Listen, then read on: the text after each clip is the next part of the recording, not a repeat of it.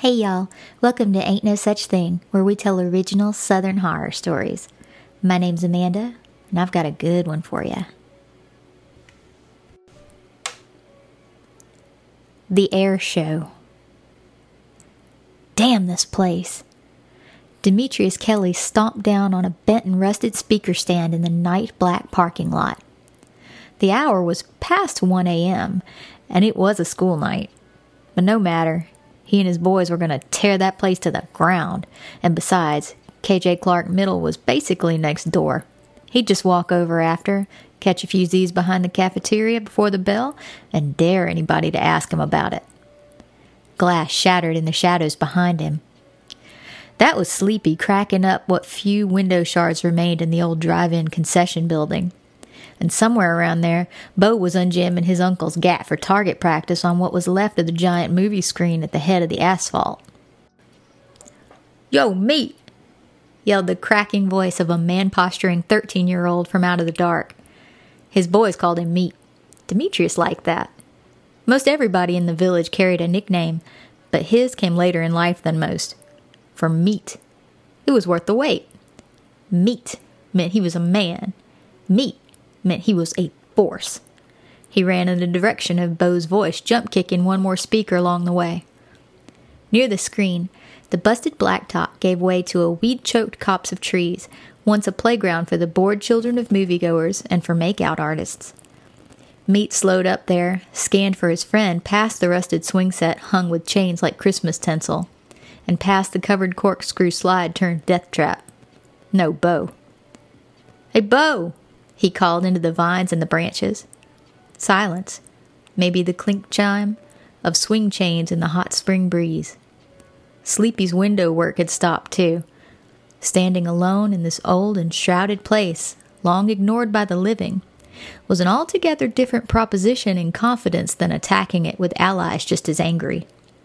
A gunshot rang out near the driveway on 12th Avenue, and Meat spun in time to see the lone street light there spark out from the bullet and to hear the giggles and paired running footsteps of Sleepy and Bo abandoning him to the air show.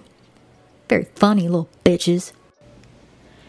Meat inhaled slowly, lifted his chin in a long arc to inflate his chest, and then he went berserk. With only the scant crescent moonlight to expose his violence, Meat tore through the playground underbrush to the swing set, leapt onto the first chain within reach, and swung across the dried mud trench beneath. He was barely on his feet before looping the links around his right wrist and lunging away. The aged crossbar gave way in seconds, rent near its middle with a metallic ring, and twisted towards Meat and down on itself. Oh, hell yeah! That demolition propelled him into a high jump, both hands clasped wide over the remaining crossbar. Meat pulled his knees to his chest as he curled back and up, pumped them out strong on the return swing, and yanked every fiber in his biceps at full extension. And the rest of the assembly followed him to the ground in a clatter. The rusted metal of decades past bit his palms, but with the blood came adrenaline. He crouched amidst the destruction like a werewolf just transformed, chose his next target mid jump, and landed Reeboks first through the lowest part of the slide canopy, sounding a warning gong for all of Prichard and Chickasaw to hear and to heed. Come get some! From the back of his lupine throat, Meat howled his pain and his presence until he doubled over out of breath. That was for shitty friends, and for the father that denied him, and for the Shmoo brothers who fed his mama crack, and for the God that let his baby sister take a stray bullet in her playpen. The tears came hot and fast and out of nowhere. What a pussy. Demetrius sniffled and dabbed at his eyes with the tail of his shirt, his ebbing rage letting in the lonesome dread of the dead drive in.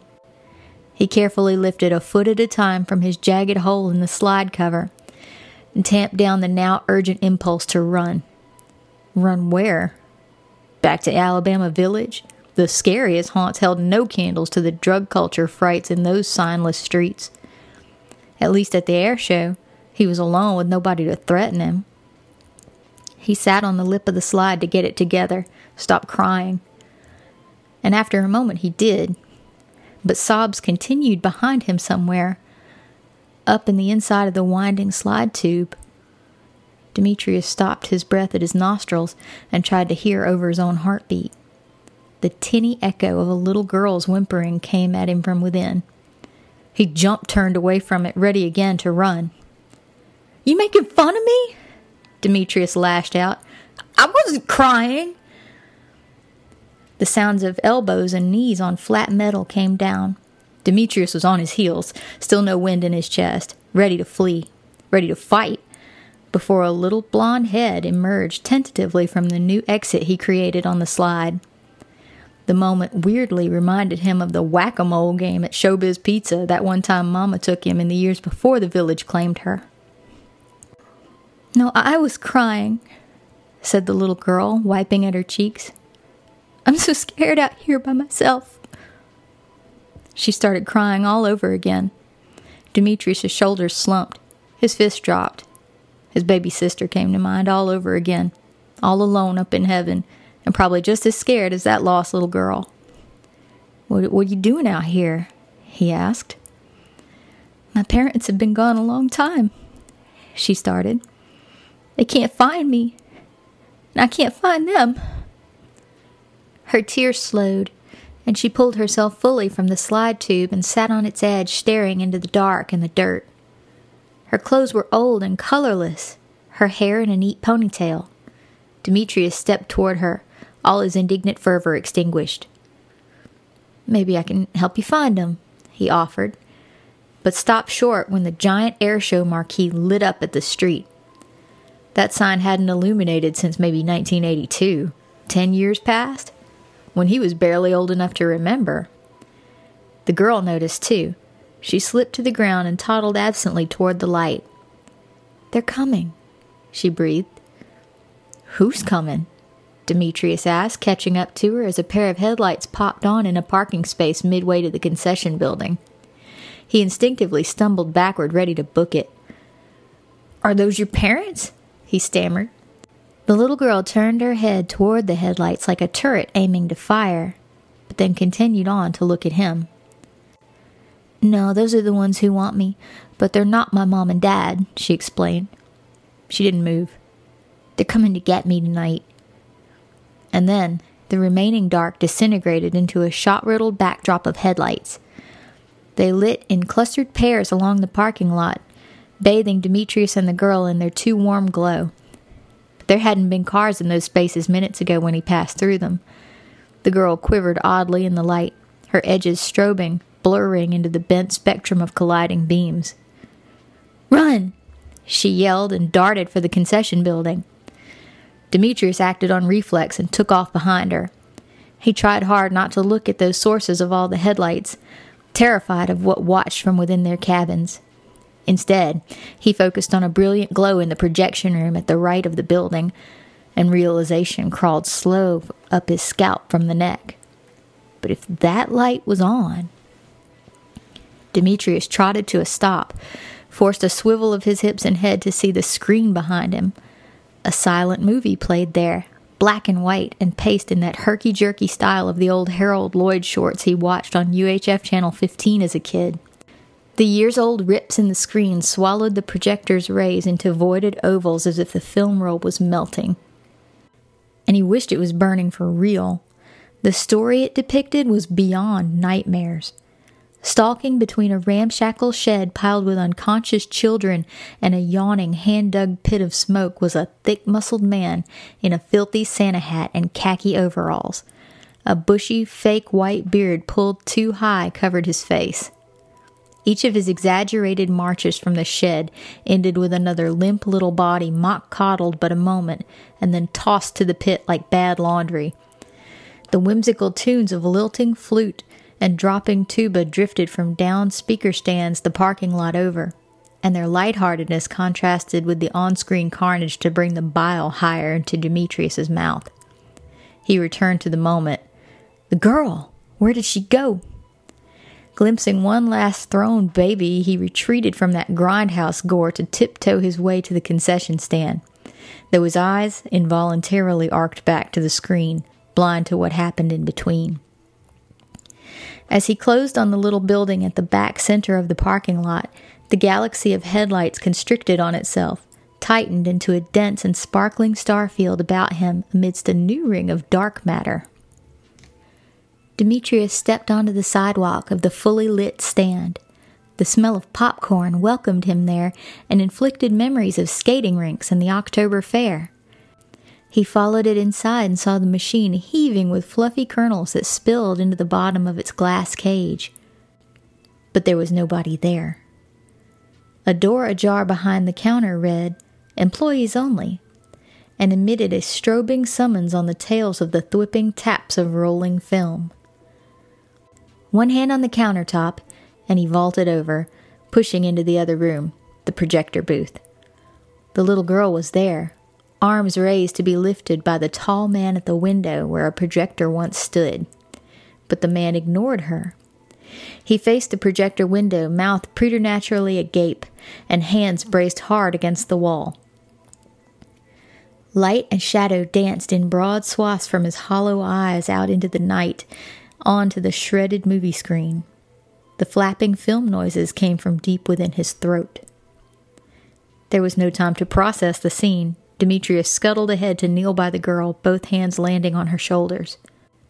Let's go, he whispered, and the noise and the light from the projecting man stopped. Demetrius tried to pick the girl up, realizing the man was looking down on them, and then he fell back on his butt in startlement. The man loomed over him with some kind of curiosity. He wore a tuxedo without the coat black bow tie on white vest on a white shirt over black pants. All this beneath a black bowler that may as well have come off the noggin of Charlie Chaplin's little tramp. Black satin gloved his overlong and reaching fingers. But his face, that face was dead mechanical fear itself.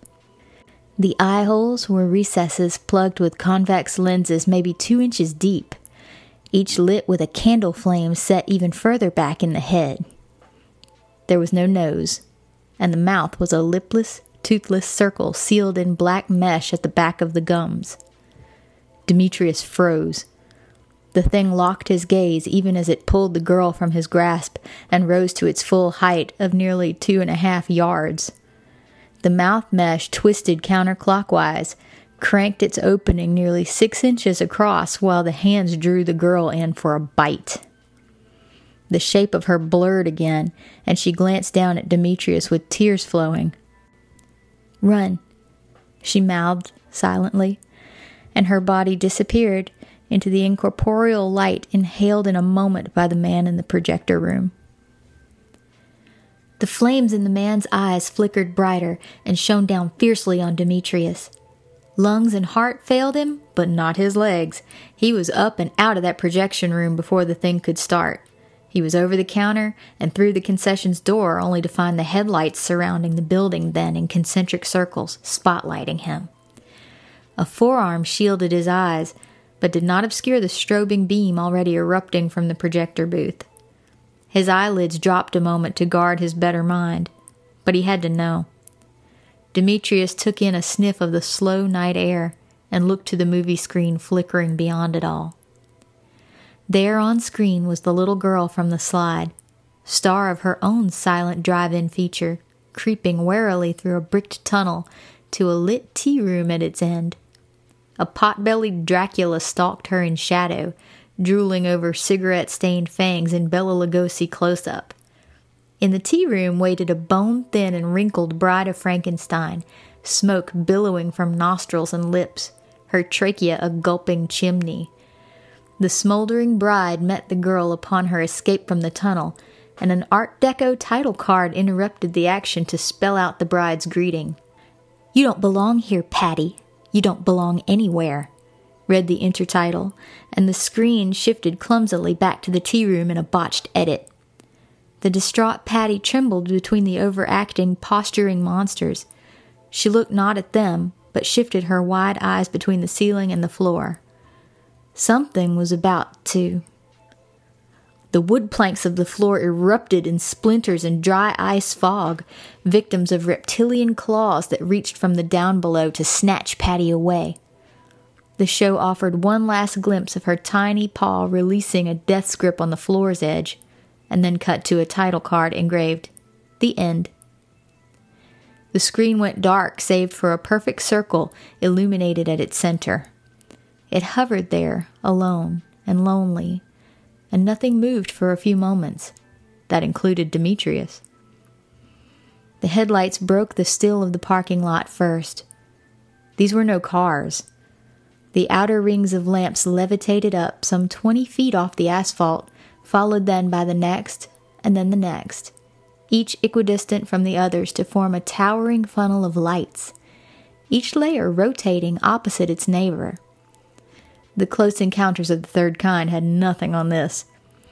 The slow twister floated to the screen without a sound, and the last little orb that waited there flitted up to meet it.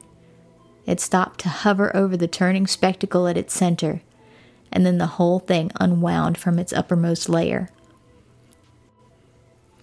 The lights peeled away in an orderly line to disappear one at a time into the largest hole of the movie screen. Each passage announced with a radiant dazzle of blue white across its face until there were none left but that spherical remnant of the little girl's story. It disrupted the ritual's rhythm, hung before the waiting portal a second too long, before following in a bright bolt. And then all was dark again. Her name was Patty, a fact important to Demetrius. His fear gave ground to despair in the knowledge that she was gone, but not knowing if that meant she was in a better place or worse. Footsteps behind interrupted his thoughts on the dilemma. The projectionist had not gone with the others, and its gangly arms entangled him before he could scramble outside their range. Demetrius struggled, casualty of his own stunned bafflement at the events of the evening, but he was caught. His captor cracked and crossed its arms unnaturally to twist him around to face it. The flame lit glass eyes were too close, and the mouth hole already swirled wider to take him. That hard fluttering flapped loud in his ears as it drew him closer. Demetrius instinctively shut his eyes, plunged into the expectation of certain death. He watched Patty's story play on the back of his eyelids, then his murdered little sister's, then his long lost mamma's, and then his own. It was too much. Too much pain. Too much loss from too much abandonment. Too much needless destruction. Those stories ended there and then. When his eyes opened, the tired and frightened surrender of Demetrius yielded to the unforgiving rage of meat. Meat wasn't bedazzled by spectral displays. Meat wasn't scared of the unknown. Meat kept moving. Meat enforced his own way. And Meat fought. Meat drilled a hard right fist through the left eye lens of the projectionist, straight into the blazing wick at the back of the thing's empty head. The flame wasn't hot, but it did burn. The cold licks erupted from the fractured orbit like napalm as Meat's hand retreated, and he dropped to the concrete sidewalk. The left hand tamped out the burning right, flesh and sleeve, even as he scampered backward, ready to scrap some more if need be. But there was no need. The projectionist's other lens exploded outward from the pressure of the fully involved inferno in its skull, its fluttering, and then the shrill whine of a turning winch at maximum strain. Hands aflame as they tried in vain to blot out the fires at every facial orifice, the creature stumbled, fell backward into the concession structure, and the whole place lit up. Meat watched for a few minutes longer to be sure it was consumed. He heard the sirens of Prichard's sad excuse for a fire crew, and then confidently, deliberately, made his way through the fence behind the screen, into the night, and forever away from the village. You've been listening to Ain't No Such Thing, the Air Show, written by Kevin Laporte, narrated and produced by Amanda Rachels. To enjoy more of our content, you need to subscribe to Ain't No Such Thing, we're available on Apple Podcast, Spotify, Stitcher, YouTube, iHeartRadio, and Google, just to name a few. Also, check the show notes because I do a piece of original art based on the monster from each episode, and the projectionist is going to be available on eBay for the week after we post this podcast. It's going to be a cool one, so you better check it out. Also, you can see the video of these drawings being done on YouTube. So, lots of ways to get the content and see all the aspects of it. We're really enjoying putting it together for you. So, we hope you enjoyed this one. Go and check out our others The Baptist, The Flood, and The Golden Arm. Y'all take care, and I'll be back with another one for you real soon. All characters, content, and situations, copyright Inverse Press, 2019, all rights reserved.